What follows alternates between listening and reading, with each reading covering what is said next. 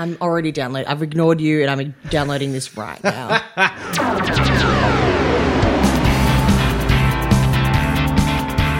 Hello, you're on the terrace. This is the companion podcast to Night Terrace, the time travel comedy for your ears. I'm Vaya. I'm a night terrier. I yap incessantly about the show. I'm also a Ramsay Street retriever. I retrieve a lot of neighbours plot information.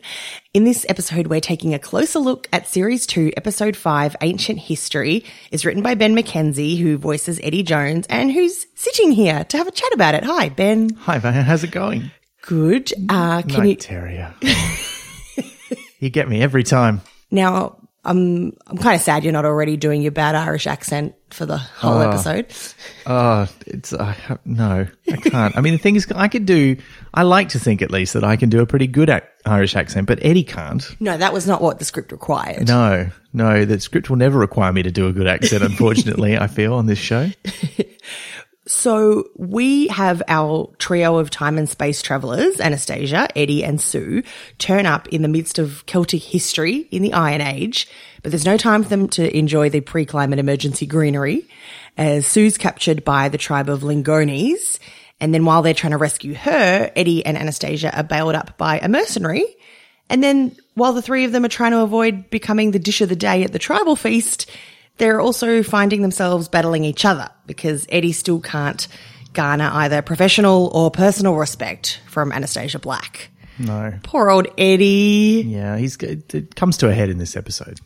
And it made me really think about all like this year that they've been traveling together, all those cups of tea they have while they're traveling to the next destination.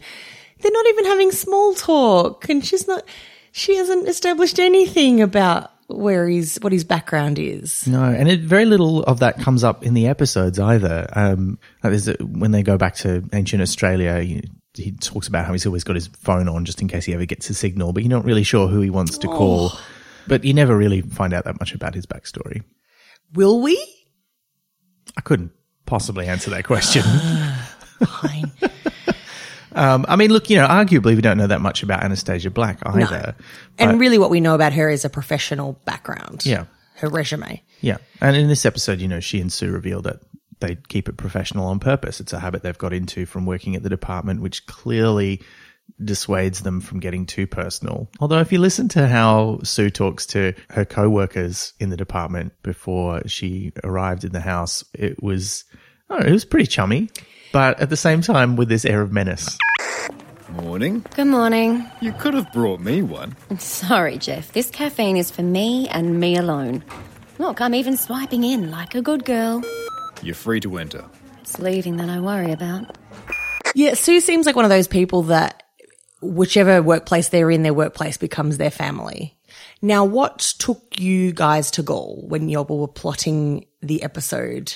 I usually get to write the historical episodes because I'm the nerd. I like to do the research. And the basic premise for this one started out just as they go somewhere where they're worried about messing with history, but they don't actually know what the real history is supposed to be. Oh. And from there, it's sort of like, well, it also needs to be something recognizable. It can't be something so obscure that nobody has any clue what's going on. Um, and also, like Eddie, I really love Asterix. So it was, it, that's sort of where it came from. Hold on. Asterix? You mean Asterix the Gaul? The comic book? Yes, I loved them when I was a kid. So many puns.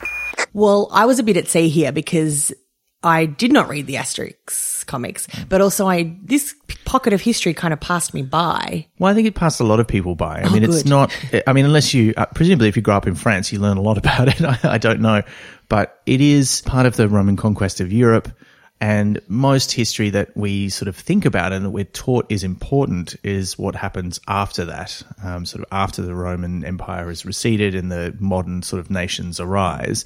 Whereas if you go back to this period when the Romans are sort of sweeping across and they're fighting with all the locals and taking all their lands, and there's not a lot of i mean the, the, basically all we know about the gauls is from what the romans wrote about them Okay.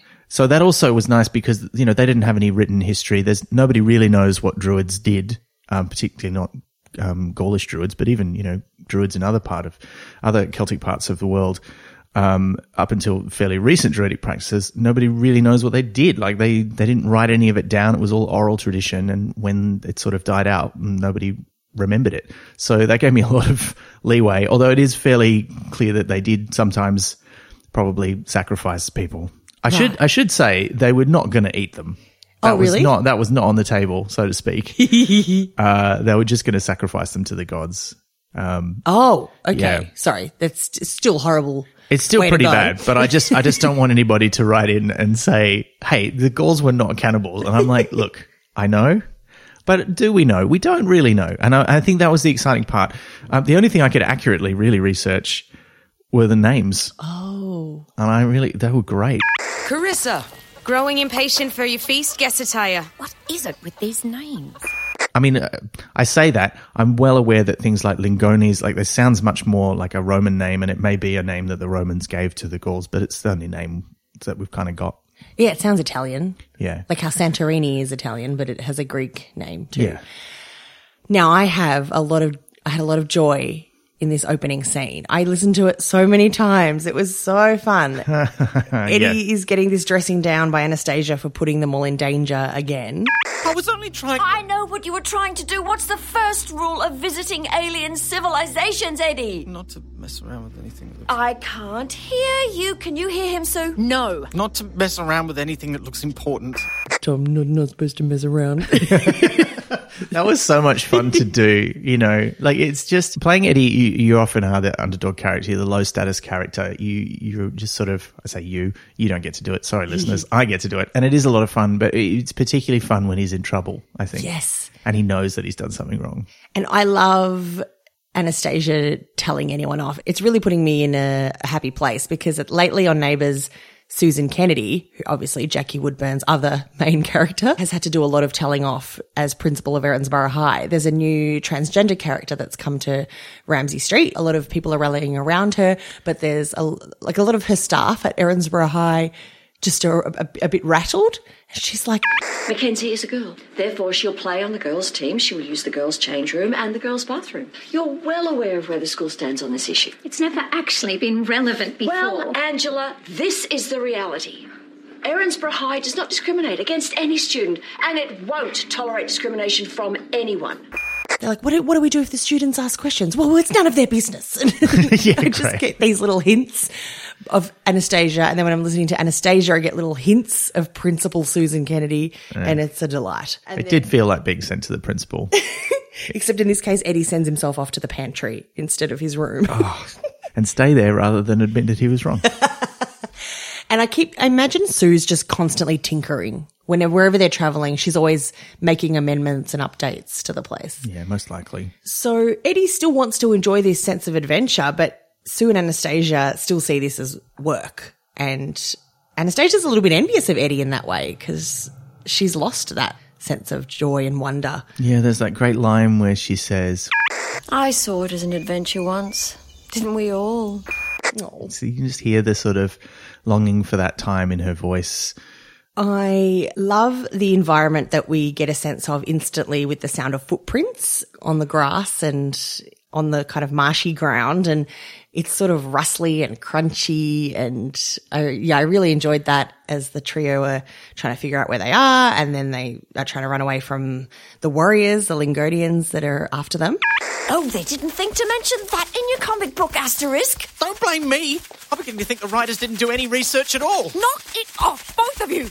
The footprints do a lot to paint a picture. David Ashton has a lot to say about footprints. He did such great work in this. That opening scene was really fun because I got to give him something cool and sci-fi to do, and I left it fairly open for him in the script, and he did such a great job on it. I just actually caught a glimpse of the script, which I don't normally look at, but it says the opening sound is um, desert winds. I had an image in my head, but I also didn't want to get it too fixed an image in my head because I just wanted it to be. It's a place that seems a bit dangerous and weird and alien. For the montage of sounds at the beginning of episode five, what I wanted to create first of all was the sense of an empty landscape. Um, so there's a bit of a bit of wind noise just to suggest nothing happening, and then we hear a little bit of ominous music and then this explosion and then laser gun zapping and I just pull out all the cliche sounds and go completely over the top.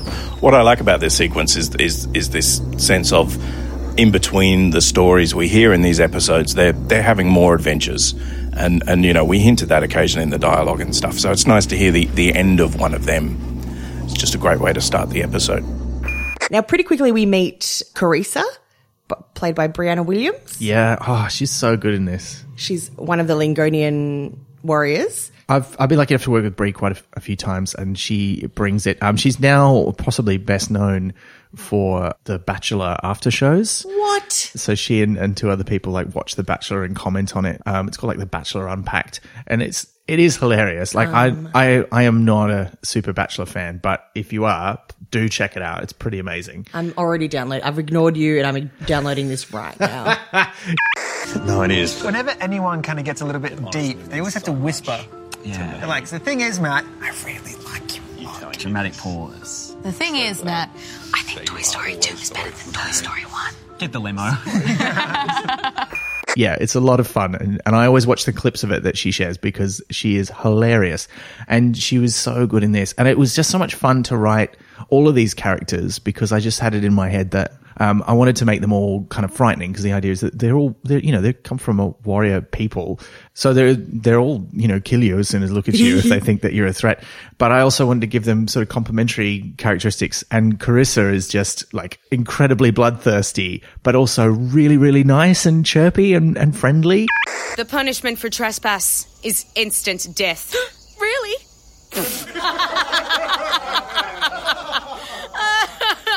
Your face! Of course not. not instant death. We'll have to take you back to the village first. It feels weird to like listen back to a thing that you wrote and be like, that's really good, but it, it was, you know, and I think it turned out well. And uh, uh, so much of that is down to the performances of the actors. now she's Aussie, I assume. Yes. Yes. But pretty soon we're going to meet King Caterix, Yes. who's played by Irishman Dave Callan, who's a comedian. Yes. And is essentially an, an old Celtic king. when you meet him, you're like, oh, there he is. Like, yeah. He's time traveled here. yeah.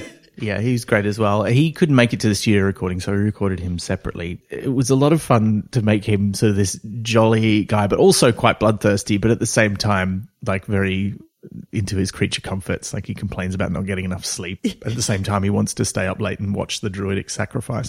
Sacrifices are strictly druids only. Besides, it must happen when the moon is highest, and you always get grumpy when you stay up late. True enough, by the gods.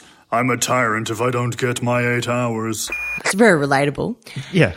We also meet Gamwolf. So Sue is captured by the Lingonis, and while Anastasia and Eddie are trying to figure out how to rescue her and having a spat over it, they are then captured by a mercenary, Gamwolf, hmm. played by Adam Samuel, who I found a little Peter Serafinowicz esque. Oh yeah, he's given it his best growly voice. Timing is everything. Oh, I don't know. Being quiet is right up there, too.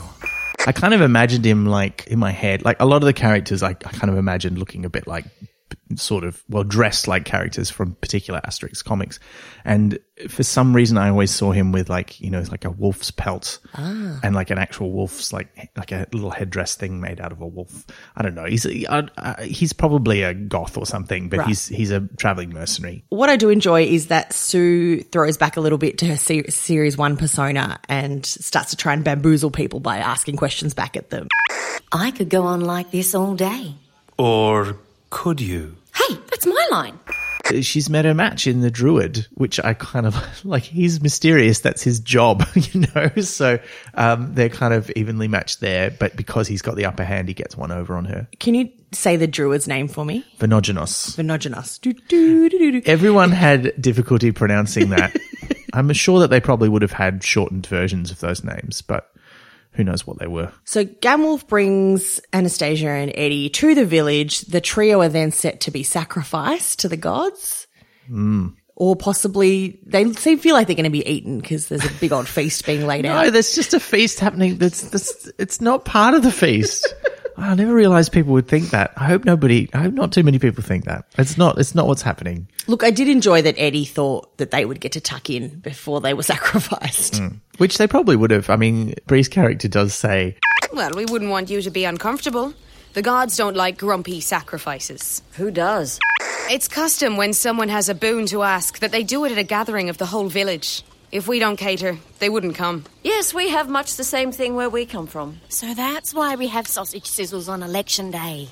So for our international friends, it's now a tradition at elections to tuck into a sausage. it's now become sort of semi official. Yes, and I, I was enjoying this article on uh, abc.net.au uh, from Aussie battler to icon of democracy, the history of the sausage sizzle. Oh, and a sausage sizzle is for, if you don't know the term, uh, is just where you put some sausages on a barbecue and cook them up. And they it's sizzle. nothing. They, they make a sizzling noise. But it's an event. It's become an event. It's a a lot. thing. it's at a lot of school fetes, and it's handy for a fundraiser because you know it doesn't cost much to do, and people just hand over a couple of dollars and they get a sausage and bread. You don't put much on them except maybe some uh, onions, some uh, barbecued onions. So one of the earliest references to sausage sizzle in Australia was the year after World War II ended. The full moon sausage sizzle in Forbes was run by the Country Women's Association, collecting food to be parcelled up and sent to England. And now we call it democracy sausage. They do. well, since the rise of social media, that's become a hashtag. Mm. And indeed, there is a Democracy Sausage website where they plot where all the best sausage sizzles are at different polling places on election day. So you know which one you want to go to to get a sausage while you vote. Find the vegan ones and all that jazz. Yeah.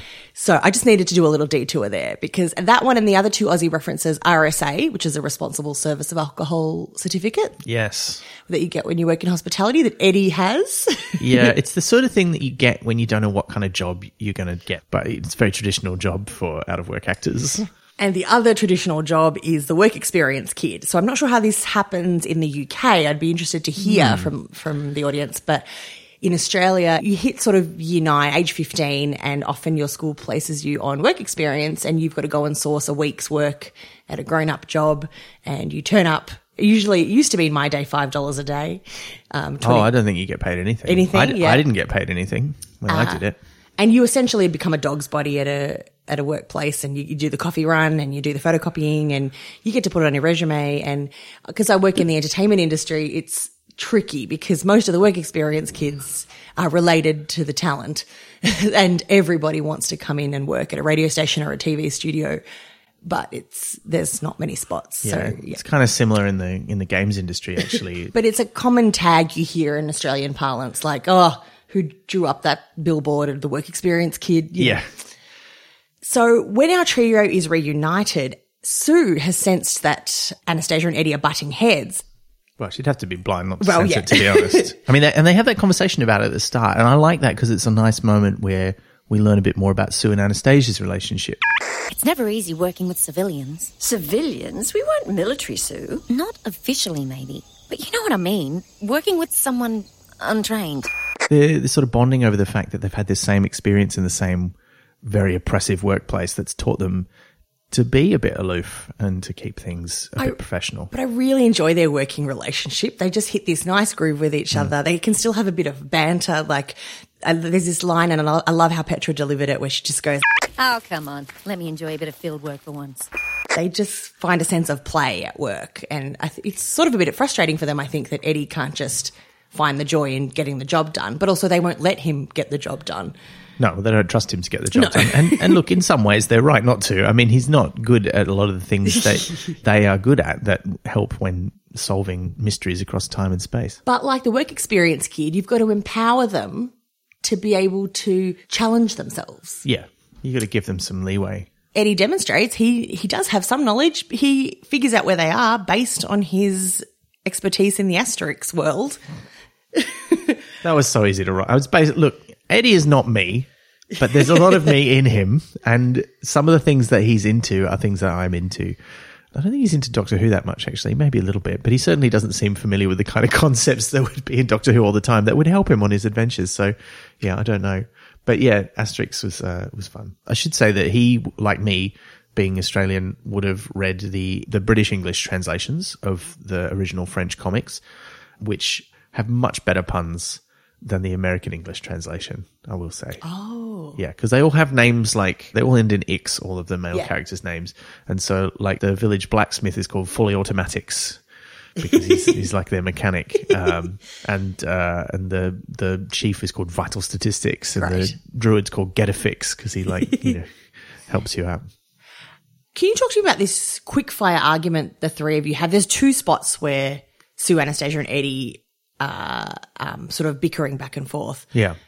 One they do while they're running, and one they do while they're tied up. Yeah, so when when they all tied up in the village, this is sort of where they've first got a moment to catch their breath. And Eddie's like going, "Oh, the food smells really good." And they're like, "You idiot! Like we've got to get out of here." it is a bit of a trope actually to give a character who's a bit of a dope like an interest in food, but it's it's kind of fun and it's sort of a semi-recurring thing for Eddie. Like he's eating food on the steamship in space this season. His last season he was eating food when they went to the first alien planet. It helped him calm down. I think it's a comforting thing for him. Also, food's become very academic over the years with the gastronomy and the and Master Chef and hmm. hipster pubs and everything. Yeah, yeah. So I think it's it's less that for him and more just sort of like, well, I'm hungry. Um, but the three of you in the studio, how was the recording of those triple arguments? well, you know, I think it was really important that we were all in the studio at the same time because we were able to bounce off each other. And I think it's one of the reasons why we try to get as many studio days as we can fit in the budget. Uh, on this season, we, we very consciously added a third studio day because in the original season, we were recording four episodes a day and that's Wow. intense. And it doesn't leave you a lot of time for any retakes or um, to relax. And it's much faster than most people do it. We were only doing it for budget reasons because one of our biggest non personnel costs was hiring a studio. But it's really important for comedy, I think, for the performers to be with each other.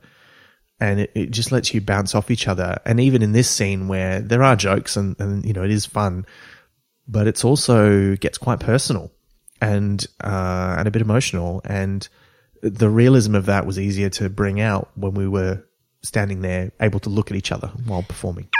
Let me untie you. Oh, uh, Wait, you're already untied? we got free as soon as Carissa left. Oh, I see. Just waiting for me to catch up, as usual? Eddie. Always ahead of me, aren't you? Well, not this time. And where do you think you're going? Add it to the list of things you don't know about me.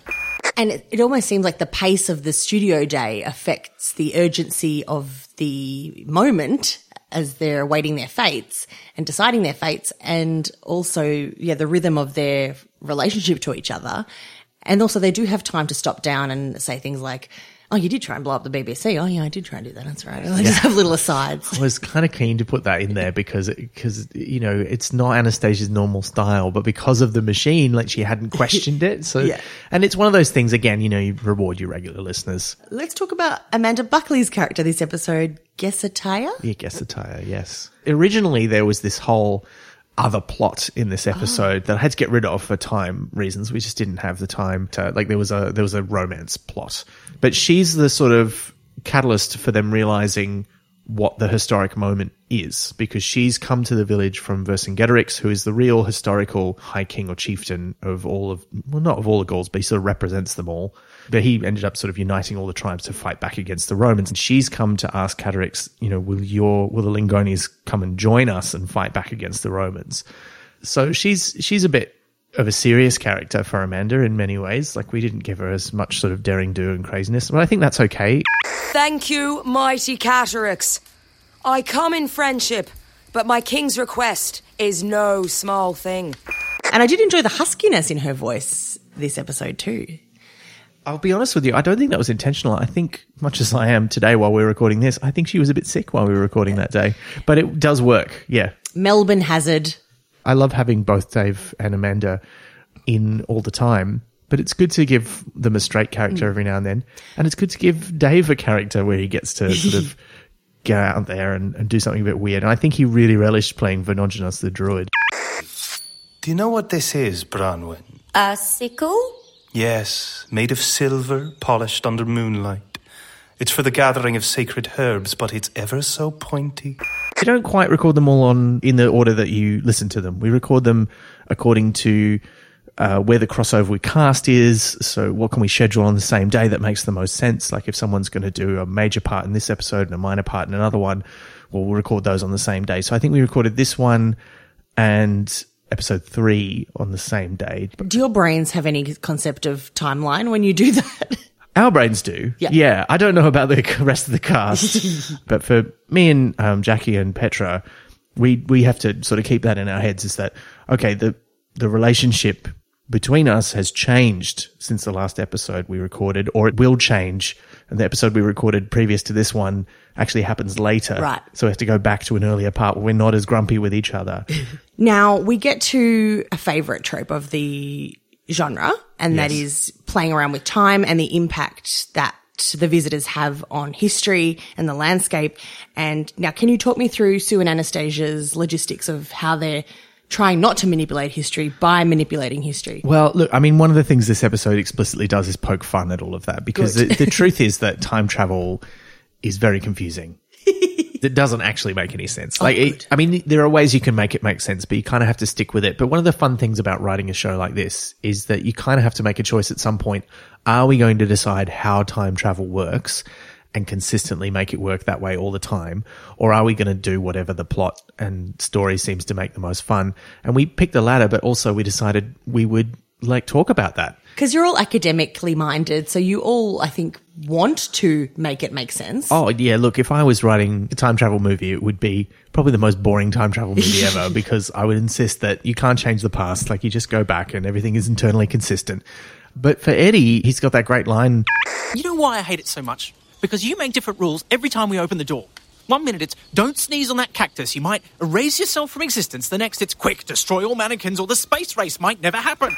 And in this episode, they realize that their presence has perhaps altered the way history is meant to go. And to resolve it, they have to stop anything happening that could only have happened as a result of their presence. so and and so that's what they figure out is that you know Gamwolf the mercenary only got into the village because he managed to capture them and use them as a tribute to the village to say oh look what I've done and they're like oh great you can come to our feast and that was going to give him the opportunity to poison whoever it was he was going to poison and they stop him before he does it so it's not entirely certain who that was going to be but by stopping him from doing that they feel like they have removed their undue influence on history so And how does it fail? It fails because they think he's there to. Well, I think he's going to stab someone. Yeah. So this, because he's got a little amphora of uh, poisoned wine in his hand behind which his they, back. th- which they think is a weapon. they think is a knife, yeah. And then it turns out, no, it's just wine. But then the druid's like, This wine is poison. druids were very, very important in early Celtic civilization. We don't know exactly all the things that they did, but we know that they were super important. Is it sort of a little bit of an apothecary mixed with a monk mixed? With, I don't know. Yeah, like I, I think I think it's one of those things where their precise role and how it fit into society would be a little bit difficult to translate into modern parlance. But yeah, I think they're a combination of lots of different things. This sort of climax when druids find time blasphemous, and then it says a pun with the pl- with the time and time, and was that rooted in history? Or did No, you- no, I just made that up because again, we don't know we don't know anything You about don't- druids. So we we know. I keep saying that we know lots of things about druids, Yes. but we there's a lot of we don't know many specifics, particularly about this period. Not that specific, anyway, with herbs. No, no. but it was just nice to have that have that nice pun at the start and then have it pay off at the end. But now we end on this cliffhanger. Yes. How dare you? Only our second cliffhanger of the show. Ah. Very exciting. So They're all leaving the village after they've accidentally insulted, well, after Eddie has accidentally insulted the druid. and they're arguing and uh, Eddie trips over, so the other two get ahead of him and he has to make his own way back to the house and he gets lost. Uh, but then he sort of finds the house and he opens the door. Who are you? Oh dear. And is he the one that says "Oh dear," or is that another voice? No, that's someone else. Oh, okay. I can't. Oh, I feel like I've given too much away in this conversation. You've And got to ti- got to wait until next time to find out what's going on. Typically, I listen to a couple at a time. And this time, I didn't, and now I have to wait a week, like a like a normal human. Yeah. well, interestingly, no one had to wait a week until it was being broadcast on the BBC. Although I did know some people who did, when they bought it, they just listened to it one episode a week because they wanted to tease it out. Because you can buy all these episodes, of course, and that Yeah. supports the splendid chaps as It well. does. It does. in all their content creation. And as good a time as any to mention that you keep an eye out on all the socials because there will be information to come on a Kickstarter launching for crowdfunding a series three. Yeah, true. We actually we just we just came up with a brand new reward that we're doing for this year's one that we haven't done before. We're going to have a collection of brand new Night Terrace short stories that I am going to record as an audiobook. And it's only going to be available through the Kickstarter. We're That's not going to release it publicly. Delightful. So um, I think that's going to be a lot of fun. Um, and I'm very excited, actually. George Ivanov, uh, author and guest star in a previous episode this season, has agreed to write one of those stories. Beautiful. So it'll be the first time we let someone outside of the Night Terrace family, um, although George is really part of the extended family, but he's, he's going to write one and it's going to be awesome. I Well, can't that- wait. That's a treat. Shall we recommend some more content? Yeah, for let's pe- people to consume while they wait. Let's do it.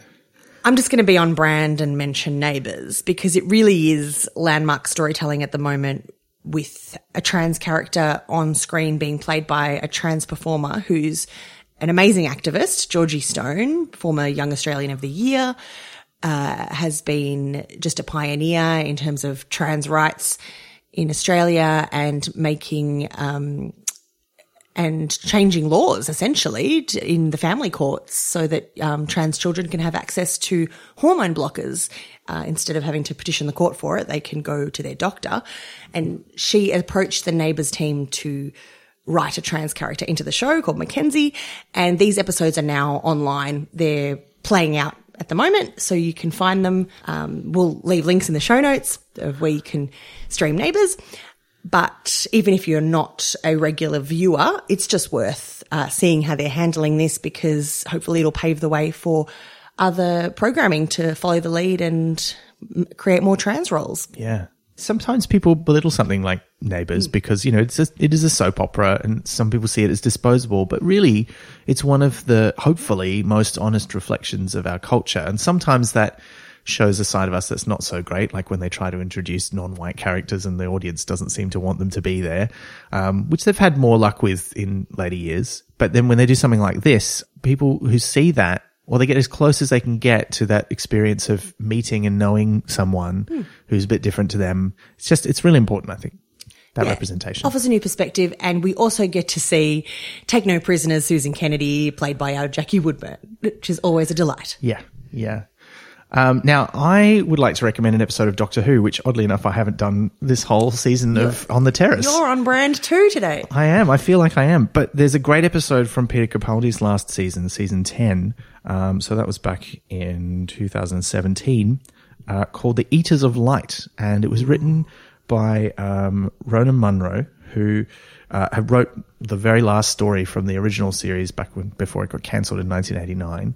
Um, and it's also set in Roman era uh, in Scotland with a bunch of Celts as well as some Romans and some weird sci-fi goings on. And I think it's a it's a nice sort of counterpoint to this episode because it's it's also about like there's a, there's some other stuff going on in that episode, but I um I just, I really enjoyed it. It was fun, and I think they they also had a similar amount of fun with writing these ancient characters a bit more like they were just like us. There's some interesting stuff in that episode where they they are doing some representation of who Roman soldiers are and what they look like that is very different to what you might see in an Asterix comic, for example, but is probably more realistic. I got to read some Asterix too. Oh yeah. Also, I recommend reading some Asterix Excellent. or watching some of the films. Like some of the films are really great. Um, Asterix uh, in Britain is a great one. So they go across the sea, and it's this savage parody of English society because they're Celts as well. You know, right back in those days, and they, they you know they stop the fighting with the Romans every day for like elevenses and. Um, they play a weird early version of cricket, or perhaps Asterix invents one while he's there. I can't remember how it works, but yeah, that's a great one as well. Get more info on this podcast and Night Terrace itself at nightterrace.com. Keep an ear out for the next episode on BBC Radio 4 Extra or bbc.co.uk, iPlayer app, or BBC Sounds. Tweet us your opinions at Night Terrace. My other podcast is Neighbours at neighbourspod.com. We analyse neighbours. And we'll find out who Eddie has opened the door to next time when we have another cup of tea on the terrace. You have been listening to On the Terrace, a Splendid Chaps production. Find more entertainment for your ears at splendidchaps.com.